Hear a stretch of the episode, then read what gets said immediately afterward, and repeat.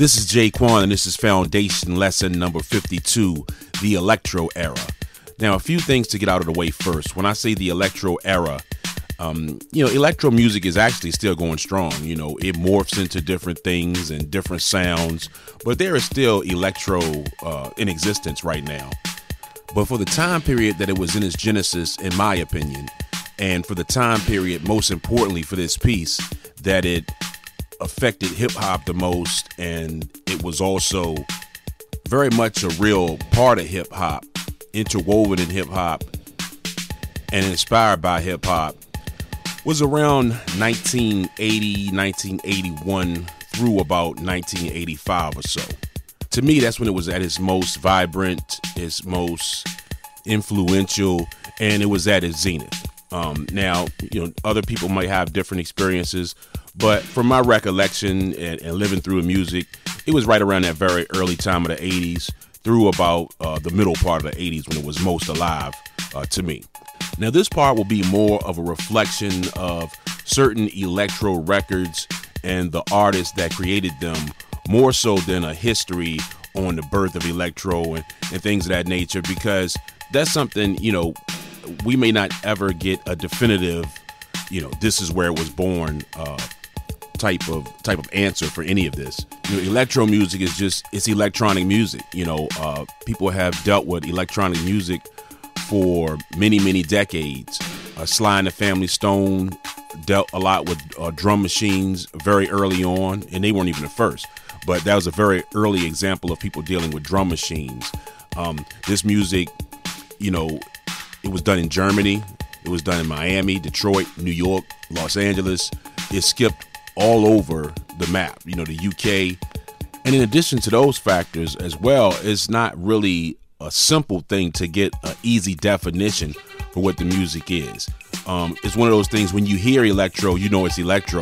But to say, oh, you know, to be an electro record that has to fit these particular criterion or this particular parameter it has to fall into, it's really hard to put it in a box like that.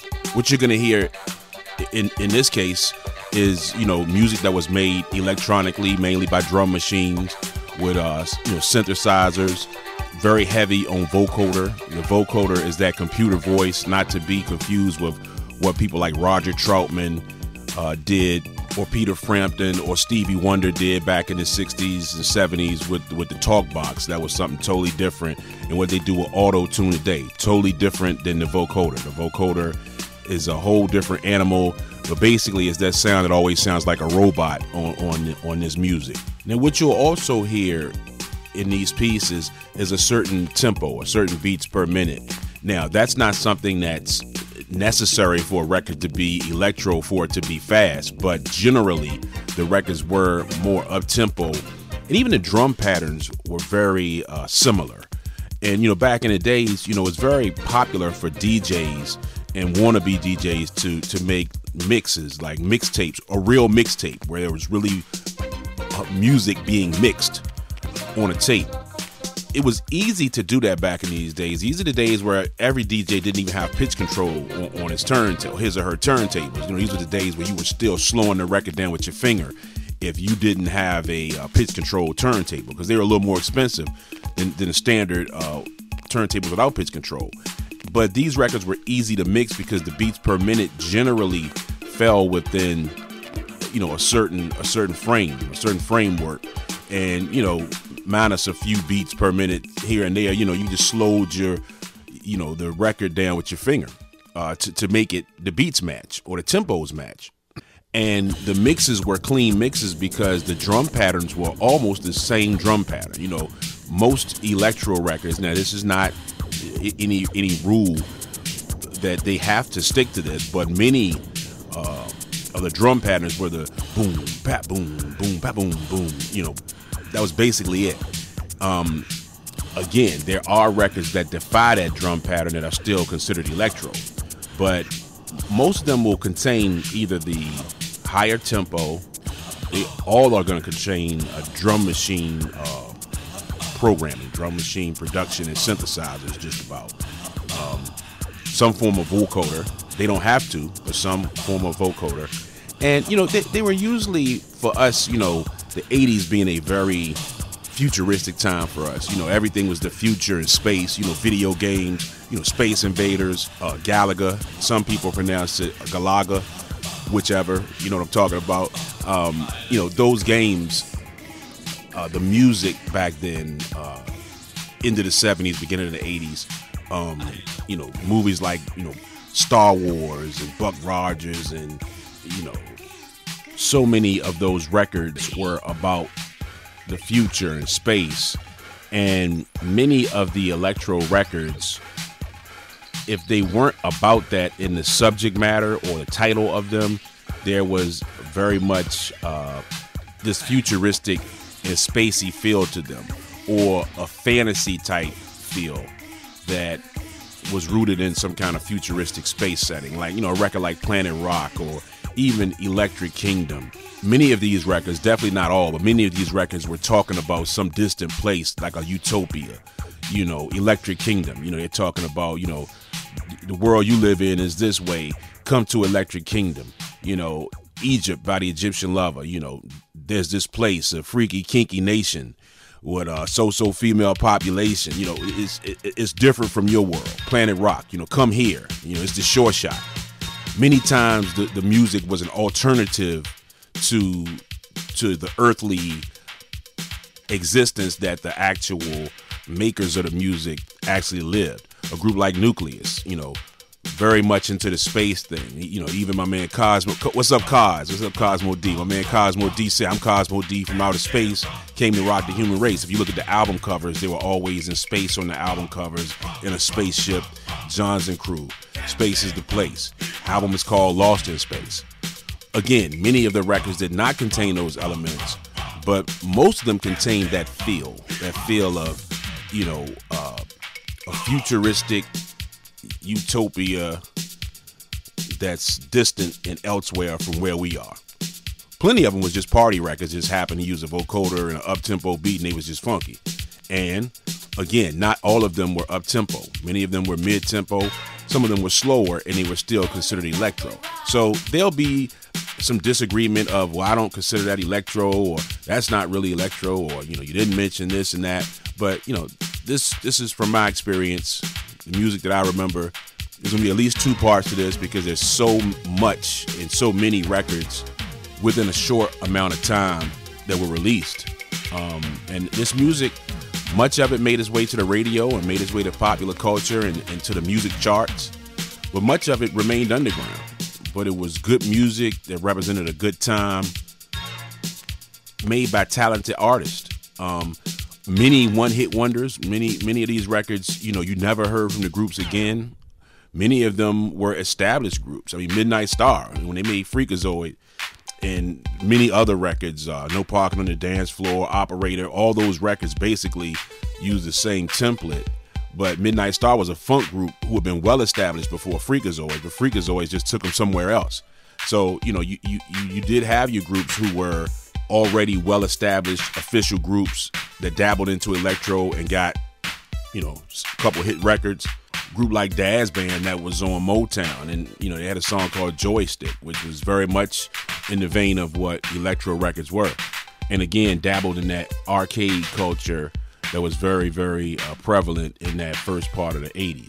So again, I'm not going to bog you down with a bunch of history of, you in this year this happened and this was the first person to do this, because there is a, a little more difficulty on getting a definitive timeline for some of this music, because like I said, it was happening in different places almost at the same time, and some of the lines are blurred on, you know, who was inspired by who, what was inspired by what. So I, I'm very I'm going to be less heavy-handed on the the dates and the, and the places where where these things happen. It's going to be more reflective and more kind of just celebratory of a, a very good music uh, genre that many of us uh, sixties, seventies, and eighties babies really uh, hold dear.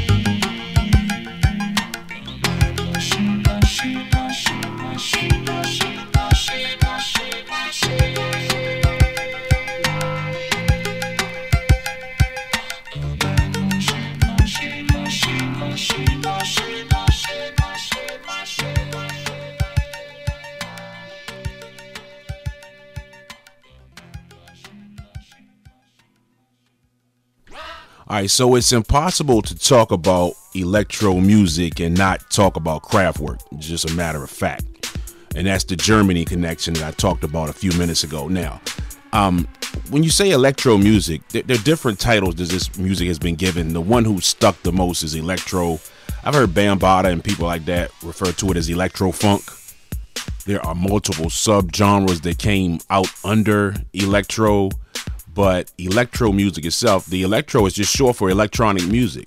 This is not your traditional cats on real drum sets, you know, with trumpets and, you know, a, a backing horn section and, you know, rhythm guitar and, you know, w- what a band would have. This is electronic music. This is uh, drum machines uh, and synthesizers primarily. Now, you know, I started with Trans Europe Express because of its importance to the subculture of hip hop. And um, the dancers and the b-boying and the, the early uh, hip hop parties and things of that nature. That was a definite essential breakbeat to hip hop. And that record was, I believe, nineteen seventy-seven. I could have gone back to nineteen seventy-four, three years prior to the Autobahn album that Kraftwerk did. But Autobahn can be a hard listen sometimes. I respect Autobahn for what it is to history and to the history of Kraftwerk.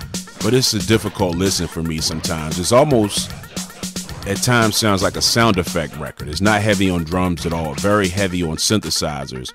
And it sounds almost like a space sound effects record at times. Not not a, not beat heavy at all. Now, the thing that hip-hop liked about Trans Europe Express was that it was beat heavy. That beat was, the beat knocked on it. And that's, you know, that's what the musical aspect of hip-hop is. It's the beat. Whether it was Kraftwerk, David Bowie, or whatever it was that s- supposedly a so-called crossed over to, to black music, it was usually funky and beat heavy. A lot of people at that time when they thought of Kraftwerk, they, they didn't really think of the urban audience. But I have an advertisement from the very early part of the eighties, and it's from Warner Brothers' Black Music Department. Now, of course, mu- music was very uh, segregated along color lines, even up until the eighties. And, you know, uh, today it's a lot different because of the internet and, you know, just the times that we live in. But still, there exist these different charts, um, charts that go all the way back to when they called black music race music. Then you had the R and B charts, the soul charts. You know, at one point, there wasn't even a rap chart, even when rap music was popular. So you had all these different charts. And as it was, you had different music departments at these record labels that were a lot of times race-based. So you had a black music department at Warner Brothers. Now, Kraftwerk started out on a label called Vertigo. Then they moved to Capitol. Then they moved to Warner Brothers, and they did most of their recordings for Warner Brothers. But Warner Brothers' Black Music Department in the early eighties, they had this uh, advertisement that was in Billboard and different music trade magazines, and they were advertising the offerings in the Black Music Department. They had albums by Prince, albums by The Time, Larry Graham, and they had Kraftwerk's nineteen eighty-one album on that listing because they knew that Kraftwerk was starting to make noise on the black charts and on black radio. Now, going back to seventy-seven with Trans Europe Express, the record that I said was so monumental as far as uh, hip hop culture and music went. That's a record you would hear different parts of that in later electro records, even some go-go records would copy Trans Europe Express, particularly that synthesizer line that's in there. And um, and the drum beat would be mimicked, mimicked somewhat in later records. Um, in seventy-eight, The Man Machine was a very popular record. And again, you would hear um, when the Fearless Four did Rockin' It a couple years later, they used the music from The Man Machine, which again was uh, nineteen seventy-eight from uh, The Man Machine album. But it was that nineteen eighty-one record with uh, with Numbers particularly, but the Computer World album was the one that really, really cemented things as far as Kraftwerk being embraced by uh, the so-called black community, black radio, underground music. I mean, of course, it was a it was a mainstream hit as well, but it hit really hard in uh, urban areas where it wasn't expected to hit.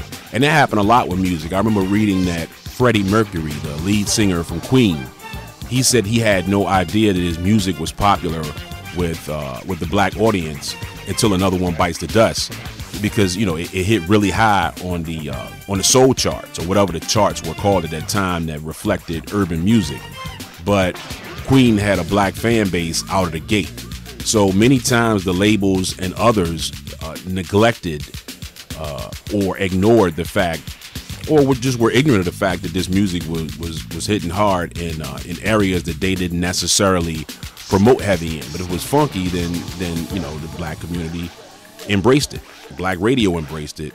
And so it was with the Computer World album, and like I said, Numbers particularly.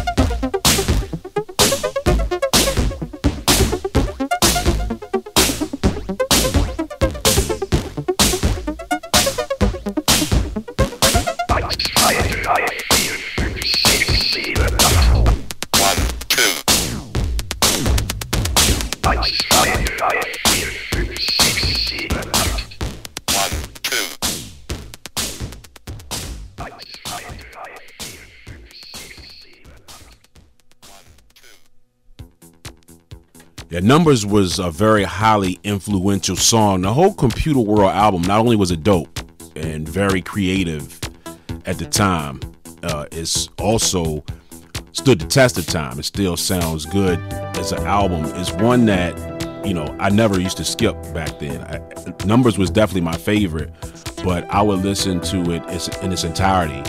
Um, Pocket Calculator, Computer World, Uh, Computer World two, which faded right into Numbers. Numbers is only like three minutes long, but it seems like it's like six and a half minutes because Computer World two blends right into Numbers. There wasn't any space between those two records.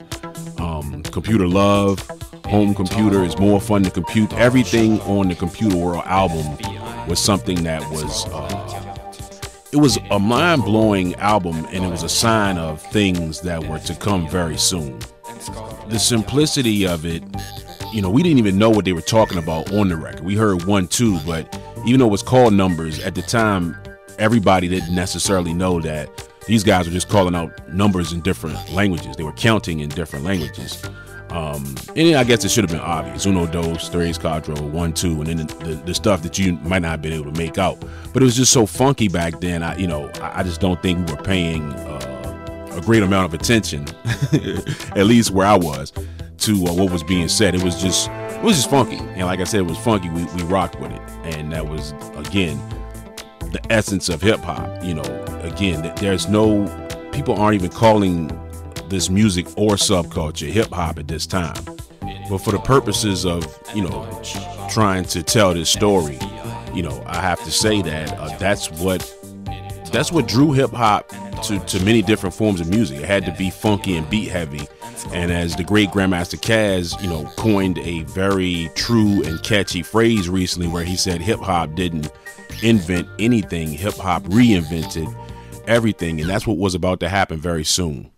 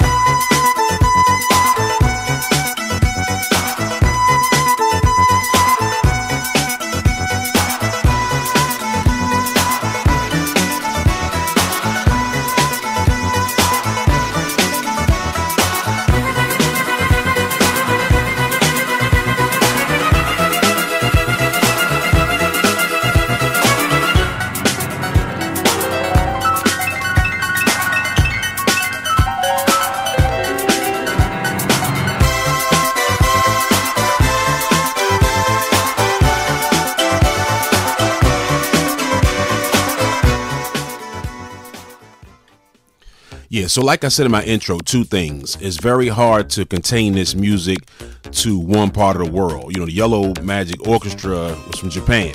And the other thing that I said was, what we were seeing with these groups was, um, as opposed to a full band with a drummer and all these instruments, you know, ten and twelve people, you know, Kraftwerk was four guys with, with basically computers, uh, drum machines and synthesizers. And Yellow Magic Orchestra was three guys. So you started to see a lot less of traditional uh, frameworks of bands going on here, and just a few guys in a room with computers making music. Party people, party people, can yo get funky? Soul Sonic Force, can yo get funky? The Zulu Nation, can yo get funky? Yeah, just hit me. Just taste the funk and hit me. Just get on down and hit me. Bambaataa's getting so funky now, hit me. Yeah, just hit me. It's time to chase your dreams about the seats. Make your body sway, socialize, get down, let your soul lead the way. Shake it now, go, go ladies. It's a living dream. Love life, live. Come play the game. Our world is free. Do what you want, but free.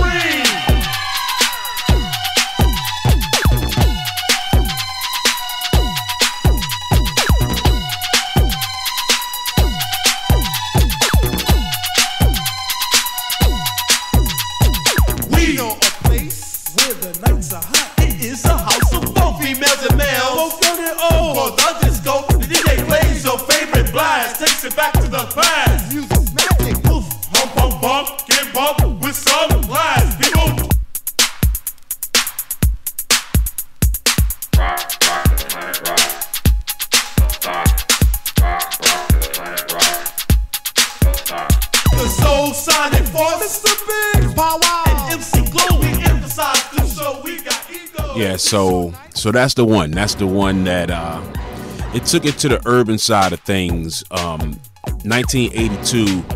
So, you know, we're a few years, well, we're a year past the Computer World album, a few years past uh, Trans Europe Express, which is a record that Bam uh, or Africa Bambaataa um, helped to popularize amongst other street D Js. But he was one who had a lot of Kraftwerk in his set, from what I'm told.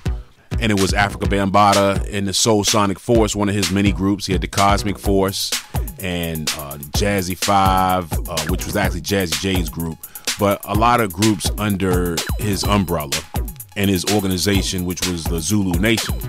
Now, as the story goes, and I've talked to most of the players who were who were right there. As the story goes, um, Bambaataa, you know, he gets this deal. He hooks up with Tom Silverman of Tommy Boy Records. He says, I want to make an urban electronic record in the vein of Kraftwerk. He gets with Arthur Baker, who's one of the producers. Arthur Baker and John Robie produced the record. And the outcome was Planet Rock. I mean, you know, that's the short story. And you hear the similarities between Planet Rock and Trans Europe Express, as well as uh, Numbers. You know, they're... they're pieces in there. There were lawsuits. You know, when Kraftwerk heard the record, of course, they weren't happy with it. So, you know, one of many early hip hop lawsuits. This was eighty-two. So before that, you had, you know, a lawsuit for Rapper's Delight by Sugar Hill Gang from Chic that made Good Times. And you had uh, a few groups sue uh, Sugar Hill for uh, usage of some of the stuff that was in uh, Adventures on the Wheels of Steel by Grandmaster Flash. And this was another very early lawsuit where supposedly uh, Kraftwerk got, you know, some publishing points on Planet Rock because uh, you know that that synth line is definitely, you know, taken directly from Trans Europe Express, and that's what they were trying to do. They they you know they weren't. I'm pretty sure they didn't think they'd get sued, but they uh, they they weren't trying to hide the fact that they were trying to make a urban version of Trans Europe Express, and that's exactly what they did. The fallout from that record, the influence of that record, you just, you know, if you weren't there, it's very hard to explain it. I know where I was, you know, the the cultural part of hip hop, the dancing and the, you know, the, the you know, what had been christened breakdancing, or what would be christened breakdancing soon. It was just getting to my area in a major way based on Planet Rock.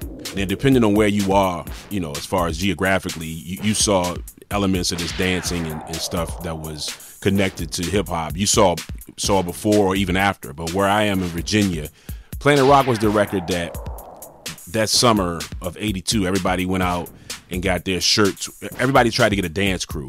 Everybody had their shirts with the iron-on letters, and you would have the name of your crew on the front and your name on the back. And everybody was trying to pop and lock by this time. I, I won't even say breakdance yet. Nobody was on the floor spinning anything. Everybody was trying to pop and lock, which weren't uh, new dances at the time by any means. You know, we saw Rerun do it on television, and, you know, Jeffrey Daniels from Charlamagne was, you know, was doing an interpolation of a lot of street dance. And then you had the slide, which, you know, Michael Jackson later called a moonwalk. You had the backslide. You had all kind of different dances, but you, we made it a little harder and incorporated a little more of the street part of it once Planet Rock got out or came out. And that was the record that everybody was doing that dance to. It's like, that's what really set things in motion as far as the elements of, of, you know, the, the so-called cultural elements of hip hop coming together. I say Planet Rock was the beginning of us kind of seeing, okay, there's other things that go along with this rapping, because Planet Rock was just so dance oriented. Other rap records before were dance oriented, um, because it all came out, out of funk and disco anyway. That's what these rap records were emulating, the funk and disco records of the day. But Planet Rock was just so dance oriented. And even though you had the Yellow Magic Orchestra records and you had the Kraftwerk records before, they didn't have any vocals to them. Or the Yellow Magic Orchestra record didn't have any vocals. Uh, Kraftwerk's records had vocals, but it was just the vocoder voice. You know, they actually put rhyming, in a very unique form of rhyming, on this record. You know, Mister Big, Pow Wow, M C Globe, big up to the Soul Sonic Force. They were doing like a hybrid of harmonizing and, and, and rapping on this record. And it's uh, it's a special record, you know, to this day. So, you know, I remember when it first hit and it played on the radio. And I mean, when I say the radio, I mean like the major radio. It was playing alongside of the Cameos and the Barcades and Diana Ross and whoever had records out that year. It was a major record, played several times a day. And it was the first time I heard the radio stations actually play every version of a record. Like literally that day or those days of it uh, dropping, the days after it dropped. You would hear Planet Rock, then you would hear the instrumental of Planet Rock, and then Tommy Boy was very famous for having bonus beats, and bonus beats were a very short uh, edit of the actual track from the song. So with Planet Rock, you know, the bonus beats might have been a minute, two minutes long, but it was just, you know, one part of the song that they kind of, you know, re-edited a different way. And many of their records that were beat heavy would have a bonus beats. And, you know, I, I didn't have the record yet. As it was with Planet Rock, the record played, you know, just all day, you know, for the first how many days, it, you know, for that first week or so that it came out, it's all you heard. The radio stations were playing it a couple times an hour, which was very rare back then.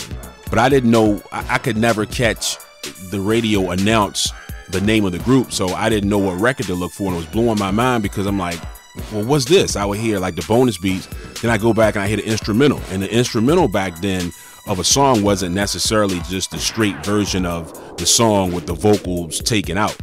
The instrumental of Planet Rock had extra vocoder stuff. Like when they were saying, you know, Dayton Rock to the Planet Rock, Don't Stop, and they naming all these different places. That's not in the the vocal version of it. So this is a whole new version. So I've heard at least three versions of it, and it's blowing my mind because I'm like, what record is this and how many damn versions are are there of this record?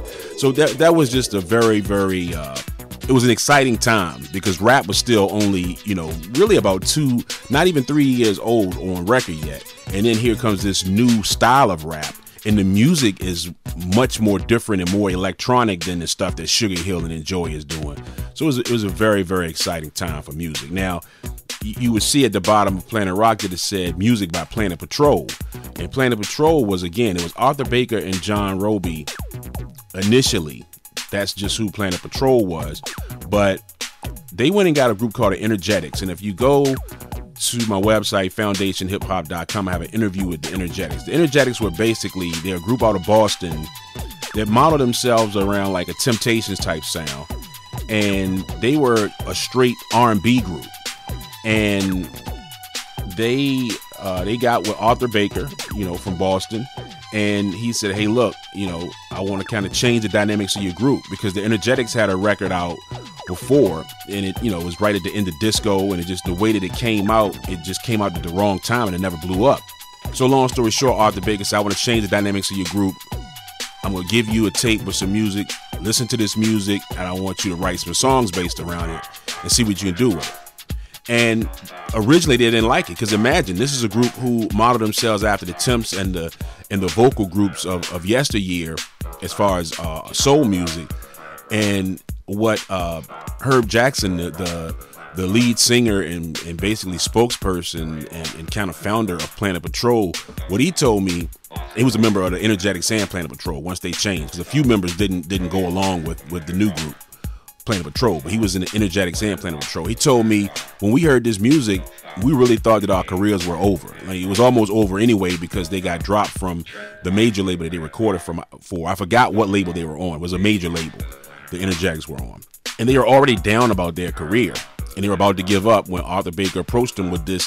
What what did what did Herb call it? He, he called it space music. He said, you know, we didn't know what to do with this space music, but they all figured it out. And not too long after Planet Rock dropped, we got another banger that was, uh, for some people, it was equally as powerful, if not more powerful, than Planet Rock.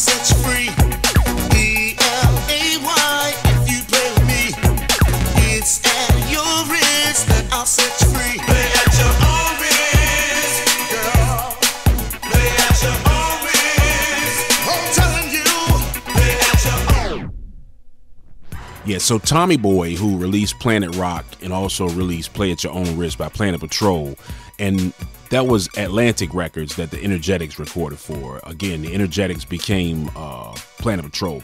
And, you know, what it sounded like with Planet Patrol and Play at Your Own Risk, it sounded like they almost, like it was the Temptations meet, you know, the Soul Sonic Force musically.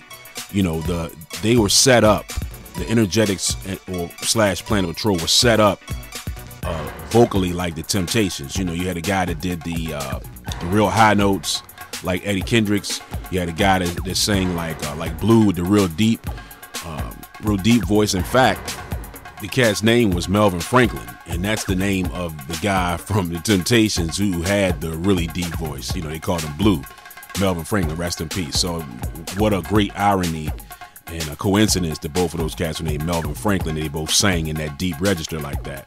But their group was set up uh, like the Temptations, and it sounded like the Temptations meet, you know, meet the Soul Sonic Force. But that's what it was. But again, those were both recordings on Tommy Boy Records. Tommy Boy would be one of the leaders of uh, electro, you know. But the independent labels are definitely the engine to what kept electro music going. You had Sunny View Records uh, with Soundmakers.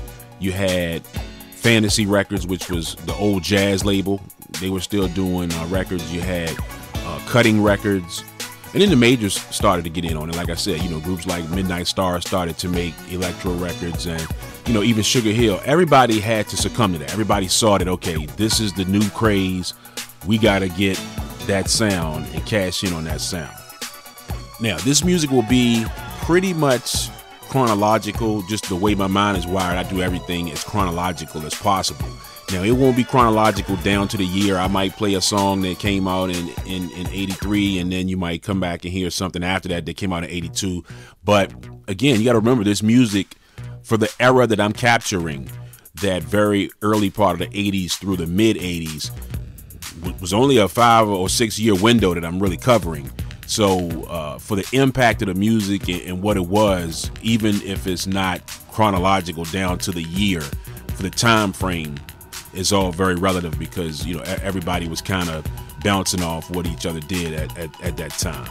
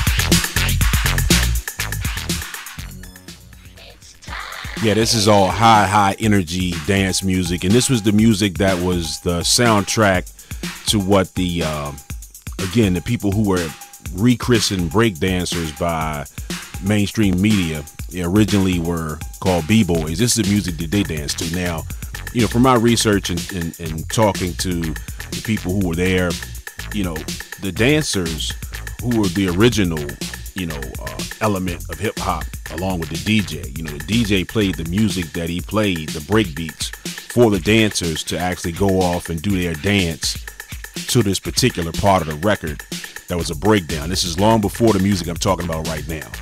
That was the original music, the original soundtrack for the original B-Boys. Now, once the art of B-Boying kind of went to sleep, or was kind of passe, you know, by the time the Wild Style came out, I, I've talked to most of the people who were involved in Wild Style, including the director Charlie Ahern.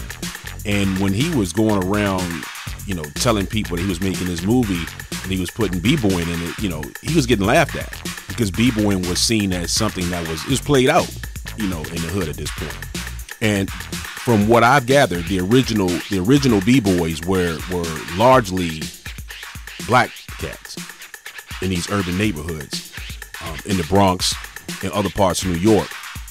The original dance, even, you know, you would hear Crazy Legs from a rock steady crew, who is basically, you know, he, he's like the face, he's been the modern day face of of, of that dance, b-boying slash breakdancer for, for decades. But he says the original style was definitely the uh, the style before people hit the floor, you know, the, the, the top rocking or whatever, before anybody was hitting any, any linoleum and, and scuffing their knees up. It was these black cats in, in, in the hood that originated that. The soundtrack for those guys was the Mexican and all those break beats that would be remanufactured over all these years to make this backdrop musically of what we call uh, hip hop. But the second resurgence of breakdancing was definitely led by uh, the Latino cats, the Rocksteady Crew, and many others who resurrected the dance. Now, that's the history that I've gotten. Um, but as far as the music goes, this music was more the soundtrack for that second resurgence of, of b-boying that, again, was called breakdancing by the mainstream. And that's when the movies started to come out, you know, Breakin' and Beat Street and all those movies. And the soundtrack w- was this this kind of music, you know, Kraftwerk and, you know, the kind of music that I'm playing right now. This is when it hit the rest of the country. This is when, when the rest of the country and, and then overseas, they, you know, you start seeing cats putting the cardboard down, and everywhere you go, people are trying to break and pop. And this is the music that they're doing it to. So when I hear a song like Hip Hop Bebop by Man Parish, the first thing I can see in my head is people breaking to that song, because that was a very popular breaking song. It's, it, again, uh, songs like Al Nafish by Hashem, Clear by Sabatron, very popular with that, again, second resurgence of the dance, which we which was was called breakdancing um, at that point in this early part of the eighties. You got to realize also this music runs parallel with, you know, Run D M C's first few records. You know, everything I just played was basically eighty-three, only a year past Planet Rock. And, you know, all this music kind of meshes and melts into each other. Um, The first rap recordings, seventy-nine, eighty, eighty-one, very disco influenced. They're taking popular records that are on the radio, popular breakbeats and popular disco records, and they're recreating these records with bands, and cats are rapping over them. Run D M C comes, they take it back to the park, the park sound of stripped down uh, rhyming, but they're doing it over just drum machine. The drum, the drum machine and the M Cs. They change the landscape with that. Well, right around that time, the year before they do that, Planet Rock is huge. So Planet Rock is still huge by the time Run D M C comes out. And if you listen to It's Like That, the drum pattern is a slowed down version of Planet Rock. If you go back and listen to It's Like That, it's boom, boom, boom, boom, boom, which is basically Planet Rock slowed down. And Larry Smith, the producer of that, has stated that uh, publicly. With the few interviews that he's given, he stated that that was motivated or inspired, is a better word, by Planet Rock. It's Like That was. So all this music is existing at the same time. One is coming out of the other, and they're existing at the same time. Now, as far as Clear, uh, by Cybertron. Cybertron, that's a cat. Juan Atkins is out of Detroit. So that goes back to, I'm saying that this music was created by different musicians in different parts of the world. Um, Hashim Al-Nafish, huge record, huge record, um, huge in the... as far as cutting and scratching and it, what they call now the turntablism community. You know, cats like Cash Money and others have made that record part of routines that are legendary in the different D J competitions. People have routines where they take two copies of of Al-Nafish because there's three or four different versions of, of that song. Again, these bonus beats. They all basically will have the same drum beat, but one may start with... Uh, Just Feel It, you know, that's a little computer voice says Just Feel It. People were cutting up the, the the Just from Just Feel It. Or they would cut up It's Time, which is another intro on another version of the song. So that record, you know, many D Js bought several different copies. I mean, I, I probably have ten copies of it in my collection just because from cutting and scratching, I just wore out, you know, those particular parts of the record and just had to buy another. Or I would just see one and just... because it's Al-Nafish and it's a dollar or two, you know, pick it up. I, I got one in, in the dollar bins a couple months ago. So I got at least ten copies of that. And I know there's a lot of cats who are in that same boat as I am. Al-Nafish was a great record, uh, very different. Um, again, you, you can see that the template is heavy synthesizers and just the drum machine programming, just incredible. Um, Clear, a, another song, just like Nafish, where... not many vocal parts, but the vocal parts, you don't really know what they're talking about on the song. It's hard to say what the song is about. And that was secondary to us. We didn't really necessarily care if we could sing along or if the song was about anything. The song sounded good and it felt good. The D Js could mix it. Uh, you could rhyme over it if you, if you so chose. But those were songs that people loved to dance to. And the D Js loved to mix those songs. And they were huge songs at the time. Huge on the, the late night mixes on the, on the weekends on the radio, and huge on those mixtapes that the D Js and uh, and just the regular cats would put together when they were putting their little playlists of, of records together. And I can't stress enough that these records existed alongside our favorite rap songs. Some of these songs actually had rap versions to them, like a record like uh, Soul Makusa, which was a remix of Manu Dibango's record. Um, by Nairobi. Nairobi is John Robie, who co-produced Planet Rock. He he made his own group called Nairobi, and it's basically just him on production. And he made a song called Soul Makusa, where there's a, a rap version of it. I played Hip Hop Bebop earlier. There's a song called A Bebop Rock, which is a rap version of that. Put out by the same label, same producers, but generally, many of these songs were basically instrumentals with just vocals uh, sprinkled throughout. And these songs lived and existed on the same tapes and in the same spaces with your, with your Run D M C songs and your Fat Boy songs. And even though it was kind of a different thing, you know, a, a different genre, um, still basically fell under rap, and we didn't we didn't really treat it much differently. It was it was all it was all under under the rap music umbrella.